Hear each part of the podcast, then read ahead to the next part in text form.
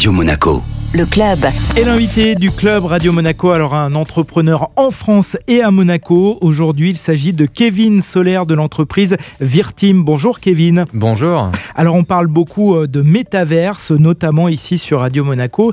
On se demande souvent comment y accéder, mais vous, ça fait déjà 10 ans que vous êtes plongé dans le métaverse. Alors c'est quoi pour vous le métaverse ? Alors le métaverse, effectivement, ça fait plus de 10 ans qu'on travaille dedans. On a plus de 3500 clients. On s'est exporté à Monaco avec vraiment une entité monégasque. Le métaverse aujourd'hui, c'est dans le web 3.0, créer un environnement immersif dans lequel on va faire interagir sa communauté avec des informations en temps réel. Dans quel domaine, auprès de quel type d'entreprise, quel secteur vous intervenez ? Aujourd'hui, il faut savoir que le métaverse peut intervenir dans n'importe quel type de domaine. La seule chose, c'est de bien cibler qui on veut viser, quel type de public et pourquoi on rentre dans le métaverse. Donc ça, c'est hyper important. Cet environnement immersif va faire en sorte qu'on retiennent plus d'informations ou qu'on achète plus facilement. Donc forcément, ça va s'adresser à des domaines comme le retail, comme le luxe, l'éducation, l'industrie ou encore le domaine des RH qui est un gros sujet du moment sur le recrutement ou l'onboarding de nouveaux collaborateurs. Alors justement, vous évoquez le retail. Est-ce que par exemple, on pourrait imaginer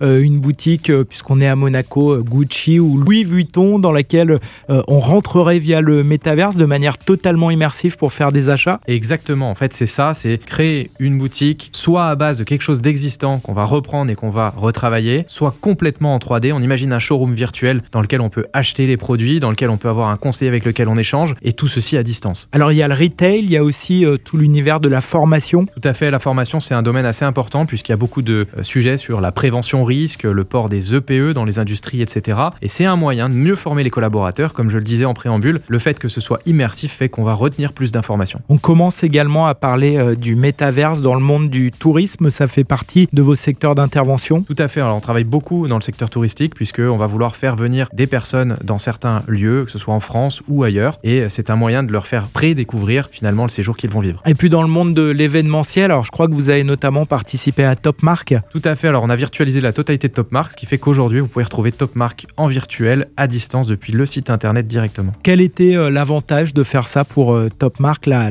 motivation, quelles ont été les raisons pour eux de faire ça ? Alors il y a un double avantage en fait, le premier c'est pouvoir faire vivre au public plus longtemps, un salon qui finalement normalement ne dure que 5 jours, là il va durer une année complète, et le deuxième c'est qu'on est limité par un nombre de stands, donc quand on veut exposer dans un salon comme celui-là, on est limité par la taille du Grimaldi Forum, et bien là on va pouvoir créer un environnement 3D en plus dans lequel n'importe qui peut venir aussi exposer. Merci beaucoup Kevin. Merci à vous.